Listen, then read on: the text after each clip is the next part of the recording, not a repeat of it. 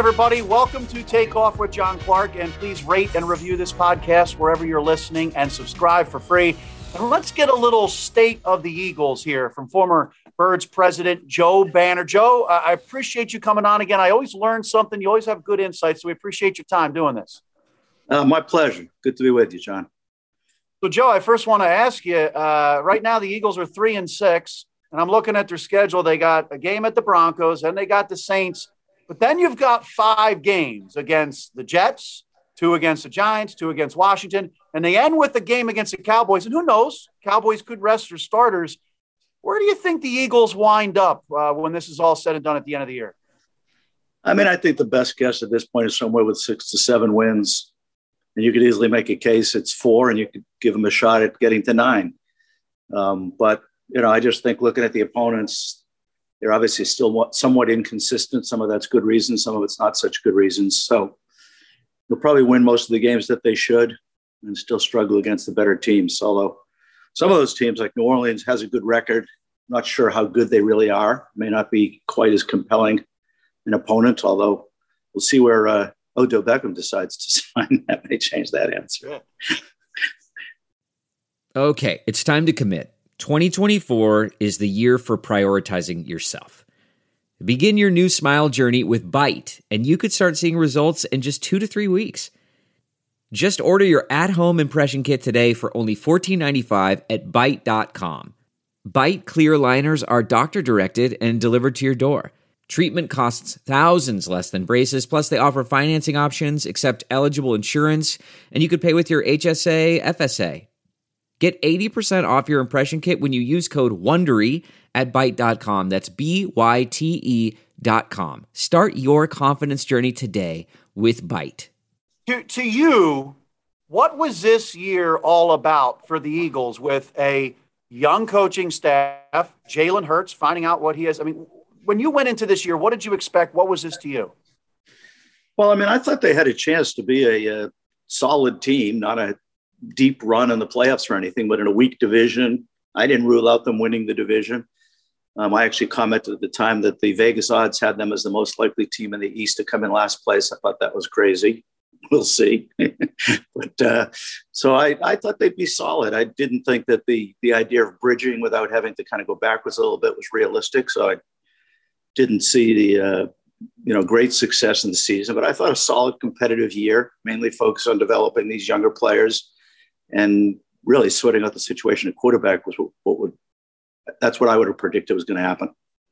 Yeah, it's very interesting because Nick Sirianni said this week they are playing a certain way right now. And obviously, that is the running game. These last couple weeks, 85 rushes, over 400 yards. Jalen Hurts running for first downs on third down.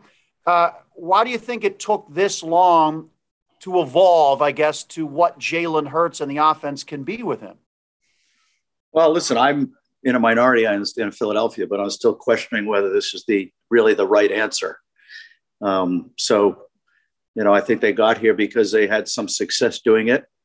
Now, whether that was a function of who they were playing or actually taking better advantage of their roster and where the strengths are, you know, we could debate. Um, you know, I've been a long-standing proponent of the passing game being kind of the way to start games, in particular because of the statistical correlation between teams that get early leads and the likelihood of winning, and the teams that get early leads likelihood of passing early has really driven that view. So, I mean, I think this game was an example of it. You're saying you are playing a team that's very weak against the run, and no one's suggesting that they should be throwing every down. Um, but they were also missing three starters in their secondary at the beginning of the game, including the two starting corners, and they got their third corner hurt relatively early in the game. So they were Eagles were passing against their fourth and fifth best corner, and when they were in nickel, they were actually passing against their fourth, fifth, and sixth best corners. And they came out of the first half with 10 points, having really dominated the game and run the ball really effectively. So that that's really my concern. They in this particular game, that may have been exactly the right thing to do because of the nature of the strength of San Diego's offense and trying to keep the ball away from them. But generally, I'm still a believer that you want to throw the ball early to get the lead and then integrate the run more and more as the game goes on to kind of control the game physically, to control the clock, to shorten the game um, but I still believe that in most situations, especially against good opponents, the best strategy. And again, I'm not saying this is 100% and guarantees winning or anything like that. It just gives you the best chance is to try to throw early and get the lead. And I don't disagree with you. And obviously, Andy Reid, a tremendous proponent of that, and it's worked very well. Do you think this is sustainable for the Eagles to try to run an offense this way? Well, I, I think this is the right thing to do to a degree. When you really get to 14 passes and 40 runs, I don't think, unless it's a really bad team and a really lopsided score, that even they think that's the best way to try to win. Now, are they at a place where maybe they should be running more than my kind of philosophical uh, beliefs that I just referenced? They probably are. And they do have a quarterback whose running ability can create all kinds of problems for the defense, not just on the plays he's running, but on all of the plays they've got to figure out what to do and prepare for. So I do think they should be more run oriented than most teams and than I usually think. Uh, but I also think degree matters. If they could come out throwing and get the lead, and I only say that because you can, as yourself, go look at the play by plays of scoring drives that are not short drives, like you have a short field, 60, 70, 80 yard scoring drives. You're going to see an overwhelming percentage of the yardage is gained through the air, and usually a majority of the plays are passes. So it seems to me like it's a fact that by throwing the ball more, you increase your chances of getting touchdowns. And if you get touchdowns early, you increase your chance of winning the game dramatically. Whether you're a good team or a bad team, that staff holds up. So I just I just encourage them to manage the degree of a shift towards a more run-oriented offense which I actually think, if you want to maximize success in the moment, is the right thing to be doing. And we talked about how really one of the most important things this year is to figure out the quarterback position. Can Jalen Hurts be the guy going forward? Do you think this says something about maybe an inconsistency with accuracy or whatever that Nick Sirianni basically came out this season throwing? He was throwing a lot, uh, 80% sometimes. Is Jalen not able to do that at, at, at a high level with his accuracy? Yeah, and listen, despite my belief, I think that expecting any really young quarterback with an offensive line that's in transition, mostly because of injuries, although a few new people being mixed in, um, but that's too extreme. Even even in in the way I look at the world, which I know is, is different than uh, you know a lot of the people in Philadelphia. Um, now there's a middle ground there, and I think that's what we'll see them build to. So I think they said, listen, we tried to throw a lot at him, and frankly, at the whole offense, which is fairly inexperienced. And it was just too much too quick. So we went backwards and we're rebuilding it. And now we're going to add pieces incrementally as opposed to a whole bunch all at once. Um, and if that's what they do, I actually think that's really smart and the right way to handle it. And by the end of the season, they should have a solid conviction on whether they think Hurts is the guy or not. Now, if we see them kind of stay in the mode they're in right now, which to me, if you're talking about playing quality teams, is not going to be a formula that will win consistently not saying they won't win ever, but won't win consistently, then they may have to accelerate, you know, how much they're layering in each week. But if they've gone back feeling like, you know what, we tried to do too much too quickly, let's relay the foundation and let's add to it every week. I think that would be very smart. They deserve a lot of credit for it. You know, Jalen Hurts has showed a lot of fight. He's got the leadership. He's got a lot of intangibles. And, and being around the locker room, you do see these young guys. They really like playing with him and they look up to him from your eyes, and, and you've seen franchise quarterbacks in Philadelphia, do you think that Jalen Hurts can be or develop into a franchise quarterback here in Philly? Yeah, I think if you use the new definition of that, which to me includes the value of a quarterback that's as mobile as he is. So, in other words, you have to have the coaches recognize that we're not running a traditional franchise quarterback type of offense here. This is not what Tom Brady or Peyton Manning or even Aaron Rodgers, and those people ran maybe we're taking a version of what Baltimore was doing and hopefully passing a little more effectively and having stronger weapons than what we see there. You know, to me, that's an offense that has a chance to be very good. Now, it would have to be matched with a great defense because it's not going to be super high scoring, but it's going to be able to control the ball and score at kind of a moderate level, theoretically, against even good teams. Remember, if your goal is to win a Super Bowl, what you do against weak opponents is meaningless. You have to build a team that has the ingredients to beat the top teams in football. A team that's overwhelmingly driven by success running has a hard time doing that. You know, even people call the Browns now a, a running team. You can study it. They come out passing in most games and they get the lead and then they rely on the running game. Andy Reid is running a little bit more recently than he used to, but he's throwing early to get the lead and then he's doing that. So if that's what they're moving towards and really appreciating, these are Jalen's strengths. And he's not going to thread the needle on a bunch of 20 yard passes down the middle of the field or an out that's 25 yards down the field, as well as what we normally or historically have thought of as a franchise quarterback. And we're going to cater to that. We're going to build the roster. And we're going to call the games with that knowledge. I think they have a chance of creating a strong offense. I don't think it will be one of the top, top offenses in the league, but it will be good enough to win if it's matched with a really, really good defense. You know, you hit on something really good there because you do have Jalen Hurts under a rookie contract. So if you're able to have Jalen Hurts as your quarterback, does that allow you to spend a lot more money in other areas? And then when you couple that with after this season, you could possibly have three first round picks, let's say in the top 15, top 20.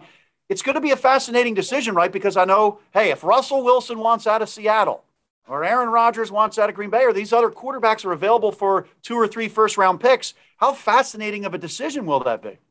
Yeah, this is a, uh, and I don't say this easily because I've been through enough to see that sometimes moments you think are like transitional aren't. this is. I mean, how they use those resources and how they come out of that. And it can be anything from just making three picks to trading and putting themselves in a position with the next two or three years, they have more picks than anybody in the league, to trading up and getting a great superstar quarterback. I mean, there are so many range of possibilities of what they do with this.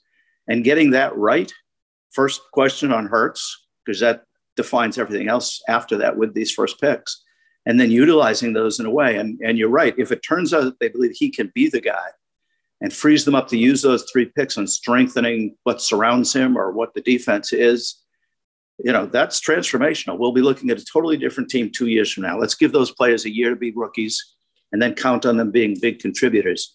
And if Hurts, if they're right about Hurts and they think he's the guy and they can use those three picks to strengthen the rest of the roster, you know, we could see them competitive with the better teams in the league much faster than most people would think based on what we're watching right now. Yeah, that's a great point. And it's very fascinating because, you know, when you spend a lot of money at the quarterback position, uh, especially these contracts, $130 million, $140 million, you know, you have less money to spend on the other positions. But look, going back to that draft where the Eagles missed out on Russell Wilson, you know all about that. Um, do you still think that that name – and Russell Wilson, the type of quarterback he is, is still in the back of Jeff Lurie and Howie Roseman's minds. Yeah, I don't think there's any doubt. And I, I, don't know anything. It's a projection, but I know how they think. And, you know, there's no doubt that it, uh, you know, I'm not even there anymore. And it's still, when I see him play, I have a reaction about, you know, how close that was. And, and frankly, what a big mistake we made in trying to kind of finesse, you know, waiting. Um, maybe that makes sense if you're picking, you know, whatever, a linebacker or something. But you're picking a guy that you think could be a quarterback for the next decade. To start to worry about picking him at 55 versus at 65 or 70 was really a big mistake on our part. But that's what we did. I'm glad we were proven right in the evaluation because we spent a lot of time on it and just got too cute with ourselves when it came time to actually make the pick. That one of your uh, biggest regrets? I think I'd probably say yes, just because it's such a, you know, you pick a quarterback and get it right. I mean, it really is a decade. You can hope to pick a left tackle and it's a decade, but it usually isn't. In the Eagles' case, it happens to have been now twice in a row, so that's great. And they have a chance to make it three in a row, but that's not what normally happens. But you hit on a quarterback for at least a dozen years. You're in a different place than if you're still looking for a quarterback. Um, so as as good as he turned out to be, and multifaceted, because he's a real asset in both the pass and the running game. Um, it probably would be hard to say anything else was a bigger mistake. And we spent so much time on it. We had the evaluation right. What we got wrong was our, and we did a lot of, God, I can't even tell you how many phone calls between me, Andy, and Howie, trying to really figure out where we thought he'd get picked. Because we really, really wanted him, but we really didn't want to overpay because we had other needs. I say with hindsight, we should have just said, this is a quarterback. We're all unanimously in agreement. Let's not get cute. Let's just pick them. Um, but we were really trying to just figure out could we wait till the third round and still get them? Uh, we were really strongly convinced the answer was yes. The answer turned out to be no, and you know it's changed how the team's been for the last at least six or seven years, and probably five or six more going forward. So no doubt that rings in their minds. No doubt they think back about that moment and wonder how different things would be. Uh, and no doubt in my mind that the idea of acquiring him would be something they'd be really excited about if it was a real possibility. But a big thing is the money, though, right? Because if yeah. Jalen is at a certain level, maybe he's obviously not Russell Wilson level, but if you can have a pretty good offense with his level of contract and get look, they need to fix a lot of things on defense, a lot of areas. So you could use all that money in other areas. So I think it's just going to be a fascinating decision. Yeah, it is. And, and the only thing to remember with that, though, is that because Hurts wasn't a first round pick, they really have this rest of this year and then next year before, if he's good, he'll become expensive. And if you have a quality starting quarterback you're betting the future on, you, you, he has four years on his contract. You need to sign him after three. So at the end of this year, he'll be after two. So they have that for one year. So they have to be a little careful about not making commitments that extend beyond the time that he could be a 30 or 40 million dollar quarterback when he's a $2 million quarterback. So they can't go quite all in as you could if you were in the second year of a guy who had five years. But you're absolutely right. There's a shorter term to it, but there is an absolute benefit uh, to go in and fix some of the uh, needs, especially if you've got Hurts, you've got three first round picks, and you've got some cap room. You can do a lot of damage in a short time if you get any evaluations right. There's no distance too far for the perfect trip. Hi, checking in for. Or the perfect table. Hey, where are you? Coming! And when you get access to Resy Priority Notify with your Amex Platinum card. Hey, this looks amazing! I'm so glad you made it and travel benefits at fine hotels and resorts booked through Amex Travel, it's worth the trip. That's the powerful backing of American Express. Terms apply. Learn more at americanexpress.com slash with Amex. All right, well, I'm sorry I had to bring up some old scars there. No problem. Uh, Russell Wilson. I can handle it. Okay. some insurance companies, they use jingles and mascots, but not NJM. When you're upfront with your customers, you don't need gimmicks. NJM, no jingles or mascots, just great insurance. Get a quote today at njm.com.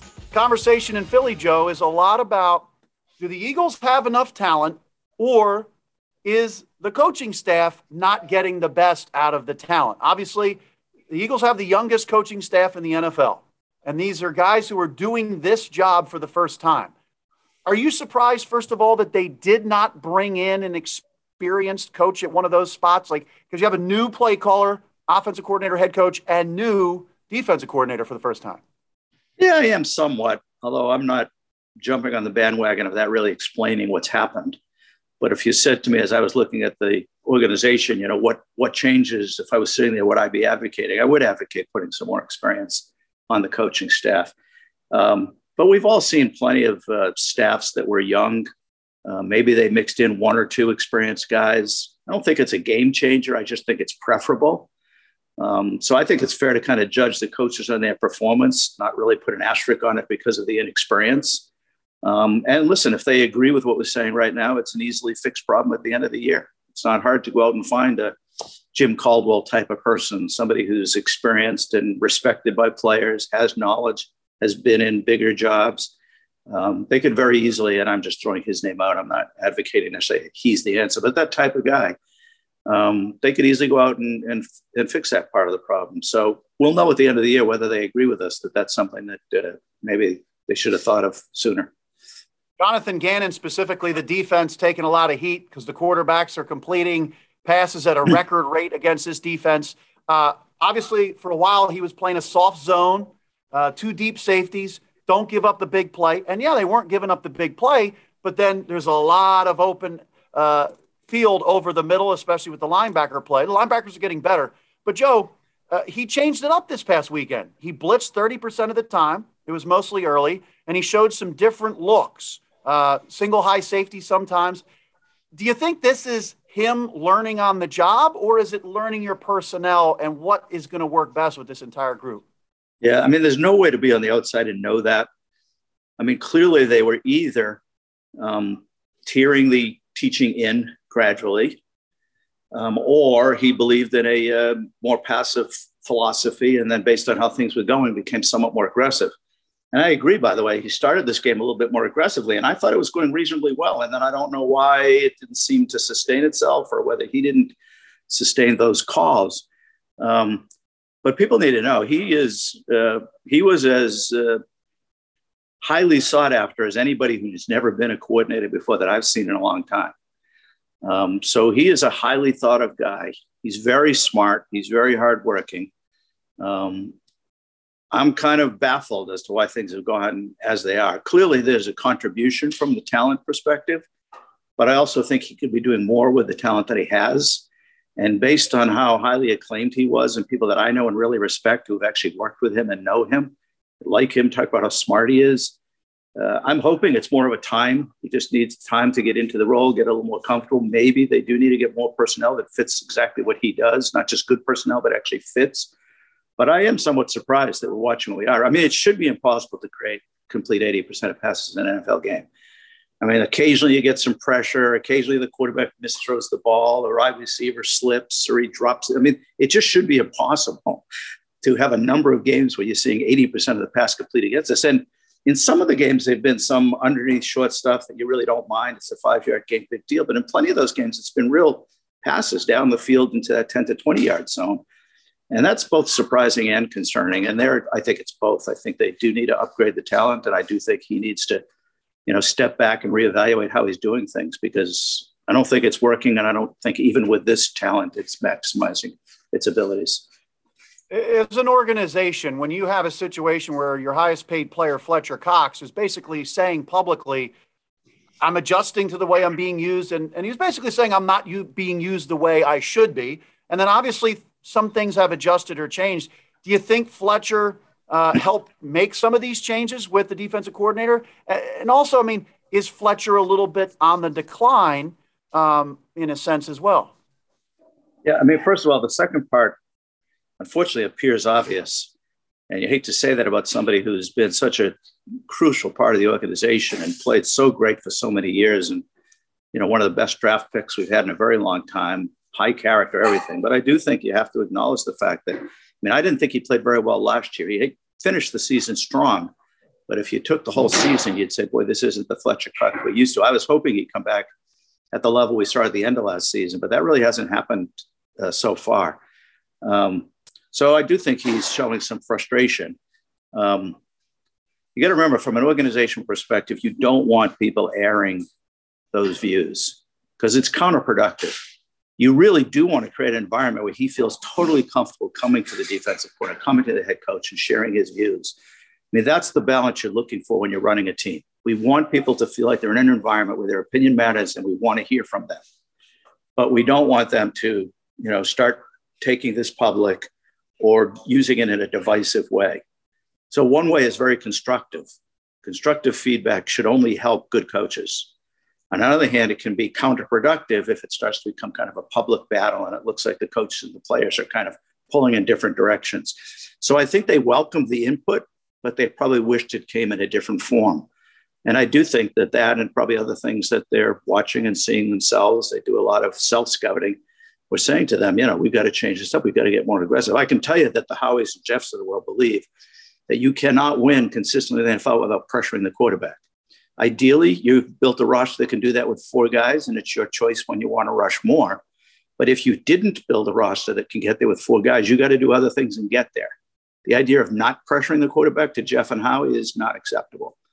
So I'm sure there have been a lot of internal discussions about okay, so maybe we thought some of these players were going to be better or faster or contribute sooner than they are, um, or guys that we were counting on improving haven't. But that's not an excuse for not getting pressure. We just have to figure out other ways to do it. And you know they've been there before and they've done that. I mean, Jim Johnson did that regularly. We didn't always have. We always prioritized the defensive line, but we didn't always have a dominant defensive line. And if we didn't, he did whatever it took to get pressure. That was just a given. Jim Johnson's going to get pressure on the quarterback. And however he has to do to get it, he'd rather know he had four defensive line that could do it. But if he didn't, didn't matter. He was still going to get there. Yeah, he'd bring him from the parking lot to get yeah. after the quarterback. No, and he actually liked it. You know, it became fun. And, and frankly, the players love it. I mean, if you're a safety, the idea of getting to blitz every once in a while really is exciting and motivating to you. The fact defensive players, they've got kind of a nastiness to them. That's why they're on defense. So being aggressive feels very natural to them. And uh, I think that he'd find the team and the players very receptive to getting more aggressive. And by the way, you get burnt from time to time when you're more aggressive. So you really have to believe in it, not get thrown off that belief, because occasionally you're going to sit there and go, oh, I'm blitzed, and look what happened. You know, they just completed a 50 yard pass on us. You've got to be able to live with that. Just know, as I look at the 75 plays the opposing offense is going to run, even if I get burnt on a couple plays, we will collectively be better off by being aggressive. So the few times it blows up in your face, you you just drive right through it and keep doing what you're doing. And you know, Philly, they like to be aggressive on defense and attack and run the ball. Yes, they do. they I'm do. very familiar. Joe, it's funny because you you have a lot of experience with maybe a coach who started out, maybe wasn't quite ready, but then flourished like Sean McDermott. Uh, he became your defensive coordinator in Philadelphia, but then obviously it ended kind of quickly. And then look what he's become in Buffalo. So, how do you know, like with Nick Sirianni, Jonathan Gannon, and these young coaches, how do you know when you have the right guy or you got to cut bait? Yeah. So, one of the good things about the Eagles, and it goes all the way back to when we hired Andy, is they have a very clear vision of what they want the head coach to be. Like, what are the priorities? Some teams are ambiguous about this. They're looking for like a coordinator sitting in the head coach seat. That never works. The Eagles really know they need somebody who's a leader. They need somebody who's going to hire a great staff and manage it effectively. They need somebody that can motivate the players. They need somebody who's obsessively uh, focused on detail. You know, all of the really great head football coaches in football are so obsessed about every little detail that can drive you crazy. So I don't think they're focused in evaluating him right now on the won loss record. I think they're focused on the five to eight things they think you need to be a good coach in the NFL. If they're seeing those things, I think they'll be very patient with him. If they're actually doubting that he has those qualities, uh, then I think they'll be very impatient with him. So I don't think they're going to debate, you know, how they think the first season went based on the record. I think they're going to base it as they're evaluating Nick on the qualities they were hoping to find in the search, and if he has those. And if he does, I think they'll give me a fair amount of time to improve the roster to get players that fit what they do better, to feel out this kind of run pass type of questions, both offensively and defensively, by the way. I mean, they're set up on defense, but they should be able to stop the run reasonably well and less focus on the pass. I mean, to me, that's upside down. So, you know, I think they'll give them time to kind of learn and fix those things if they're seeing the strength of the leadership, the quality of the hiring of the staff, the attention to detail, the conviction. I can tell you this with Jeff, when we hired Andy, mean, both Jeff and I believe in an aggressive defense and prefer to throw the ball. But that was not relevant to us in the search. What was relevant was that we were hiring a head coach who had a conviction and a solid, strong conviction based on his experience and his study in a philosophy. It didn't have to be the same as ours. But you can't really be a good leader if you're ambivalent or ambiguous about where you're leading people to. So we didn't care if the coach we hired agreed with our philosophy of being aggressive on defense and throwing the ball on offense. We did care that they had a very strong, clear belief in something, and they weren't going to be easily thrown off of that by comments from players or criticism from the media or boos from the fans. We wanted them to stick to what they believed in passionately and build the team and the roster around it. So I think that's what they're going to do. They're going to evaluate him on what they think are the key characteristics of success not the won loss record or not the play calling in this first season. And and going back to Sean McDermott, because you know Jonathan Gannon, like you said, he's considered a very bright mind. Um, it just didn't work out in Philly for Sean McDermott, but he flourished. Flourished. So you see, Jonathan Gannon, could he be in the same type of situation where okay, he's, he's having some rough spots, um, no. not give up on the guy?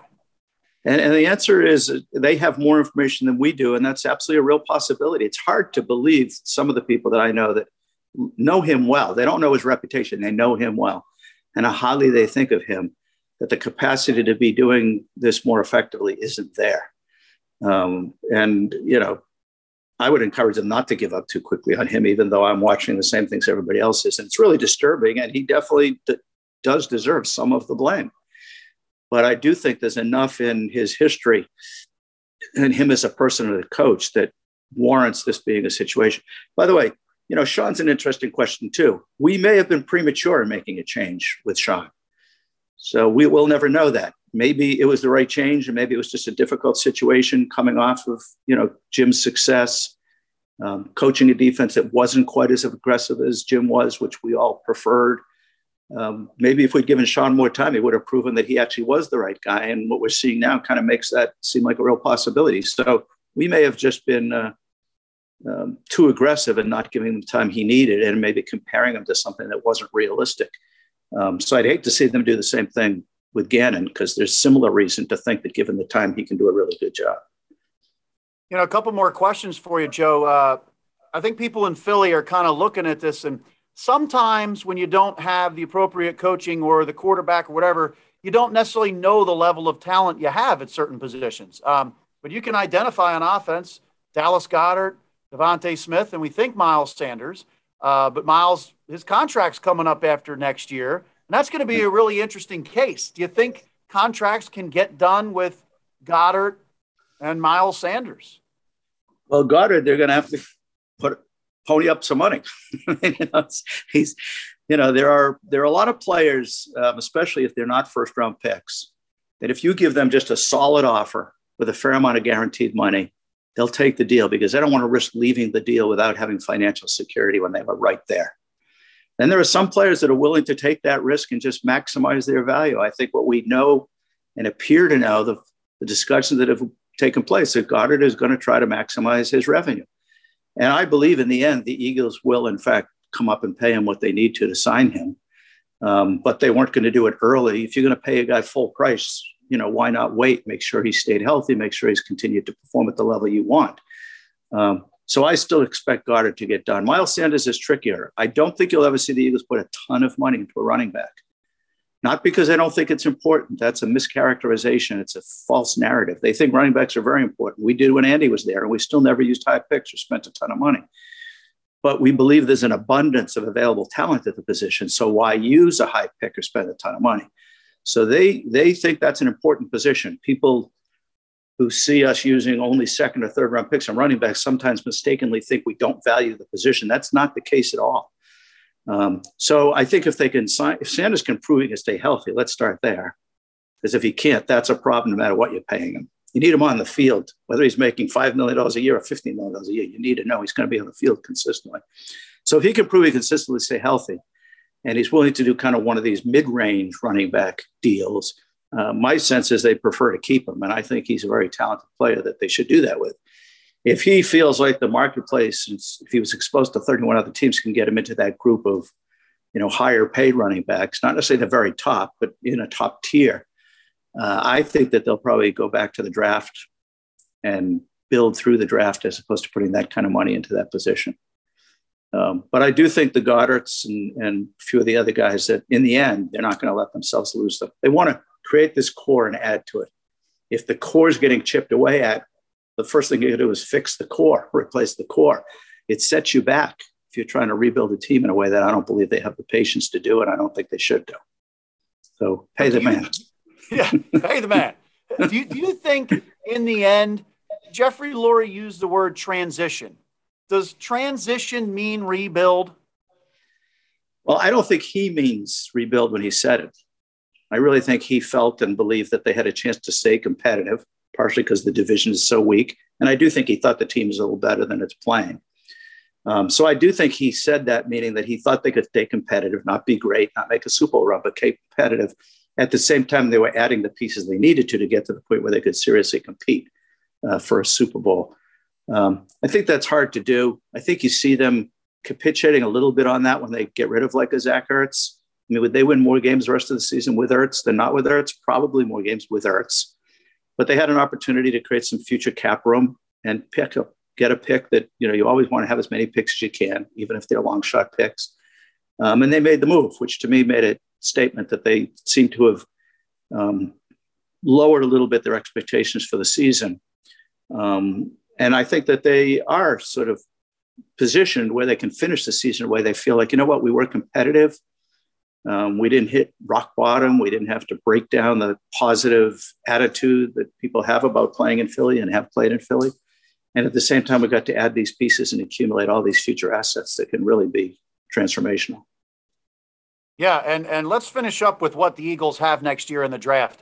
Uh, I, I, follow you on Twitter, so I see uh, your insights. Um, this trade that the Dolphins made and the Eagles getting the Dolphins pick. I mean, can you explain how this was able to happen? You know, I mean, uh, the credit to the Eagles, and I don't know what Miami was thinking, really. I mean, we there are very few established, really successful NFL players you'd give up two ones for. I mean, think about it. We're getting Ramsey, who may be the best corner in football. We're getting Tunsil, who may be in the top couple of left tackles in football. Those are players that people giving up two ones for. So, an undersized wide receiver coming off a major injury who hasn't played against NFL competition to use up two ones to pick a player like that, no matter how confident you are in the player.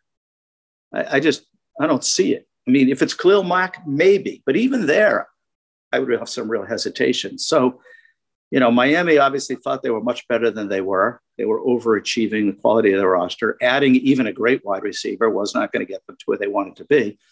And you know, if you follow me on Twitter, you saw my big my big argument was they don't know if they have a quarterback. They hope they do, but if you don't know if you have a quarterback and you start trading away ones that could be used for a quarterback that you may not have, that's just bad philosophical team building. I mean, you've got to get that quarterback, and it's hard to get him. Some teams, well, let's we'll build the team and then we'll get the quarterback. You know, show me how often that's worked. A couple of anecdotal examples will come up with over decades. It's it's a long shot way to build the team. So the Eagles uh, were wise and smart to trade back. They still got the player they wanted, which even if they didn't, it was a good move. Um, and I'm sure the pick is turning out to be even higher than they thought based on how the Dolphins have played last year. But they certainly knew chance Tua gets hot, I mean, hurt. And then we could be trading for a top five, even a top 10 pick. It becomes likely a top 10 pick if Tua is hurt. So credit to them for being smart and being in a position to take advantage of another team that wasn't being smart. Same thing with Indianapolis, by the way. Most, and I know how Howie takes a lot of criticism, and obviously there's some reasons for it. But as we think about the positives, there are very few general managers that would have waited out that market when Wentz was first made available, in which the offers were fairly soft. Most teams sort of felt like, you know, I got to move this guy. If I wait, I could end up with nothing, and not had the courage to take the chance of waiting. He had the courage to take the chance of waiting. Now that doesn't always pay off. In this case, it paid off big. So they get an extra first round draft pick when they really, Indianapolis didn't need to give it up. They still would have ended up with Wentz. And they were trading a player that they just had to move on from. So, you know, I give them a lot of credit for that. And it didn't, it looks easy now because just Miami was stupid and the Colts overpaid. But no, the Eagles did things that brought that reality to be. You think Howie counted on that one team being out there, in this case, the Colts, and the relationship of Frank Reich that basically would probably get a deal done there? Yeah, I do. I mean, I think they were hoping that some of the Bears like teams that made initial inquiries stayed in it and they could create a legitimate bidding war with teams against each other. But one of the things that Howie does well, um, and I'd like to think it even dates back to the time we were together, is that um, uh, teams are often over anxious and patience. Like you've seen over the years, the Eagles have frequently traded for future picks. Some teams think future picks are worth less than current picks. We never had that attitude. When we get to the pick, it's a two. It's not like it's not it's not a two with an asterisk. We're still picking in the second round. Doesn't matter that we got the pick last year versus this year. So teams that are patient and willing to take advantage of other teams that are impatient, or in this case, maybe a coach that was just consumed with this having to happen, um, you can make some very good trades. I mean, look at we did. I mean, from AJ Feeley to yeah. last second rounder, right? And Cobb, second rounder yeah. for AJ. Yeah, and that wasn't it. I mean, I think if you looked at our track record on trades, it was really strong because we approached it from confidence and patience. Most teams are just kind of like they approach it a little scared, like uh, especially if it's a player like Wentz, but you've really made the decision we have to move on, and you really know at this point bringing the player back would really be destructive, even if he's a good player. Uh, very few teams are willing to have the courage to test the patience and trust their instinct. And, you know, that's benefited the Eagles many times over the years. This was a perfect case for it.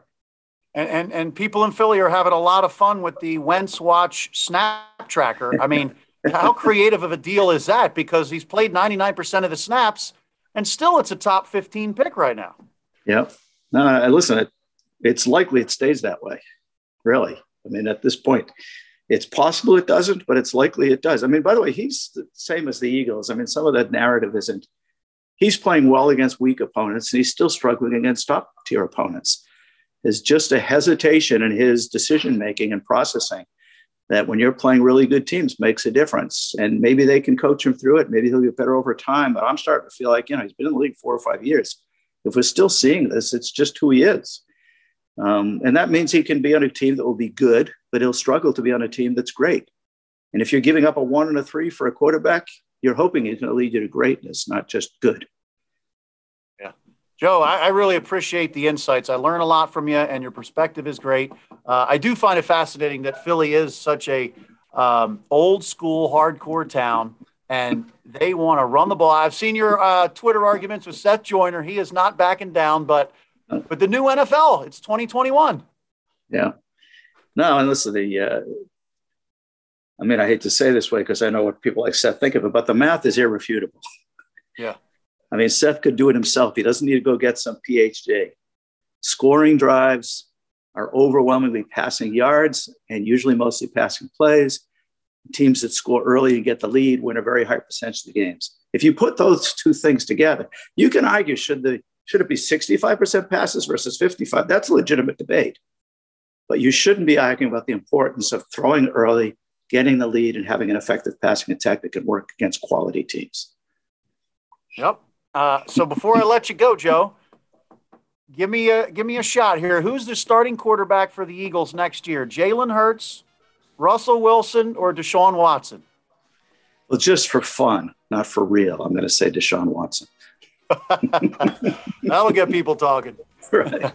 Joe Banner, thank you so much. Good to see you again. Good to talk with you, and uh, wish you the best. My pleasure, John. Always being good. Always good being with you. Thanks a lot for your time, Joe.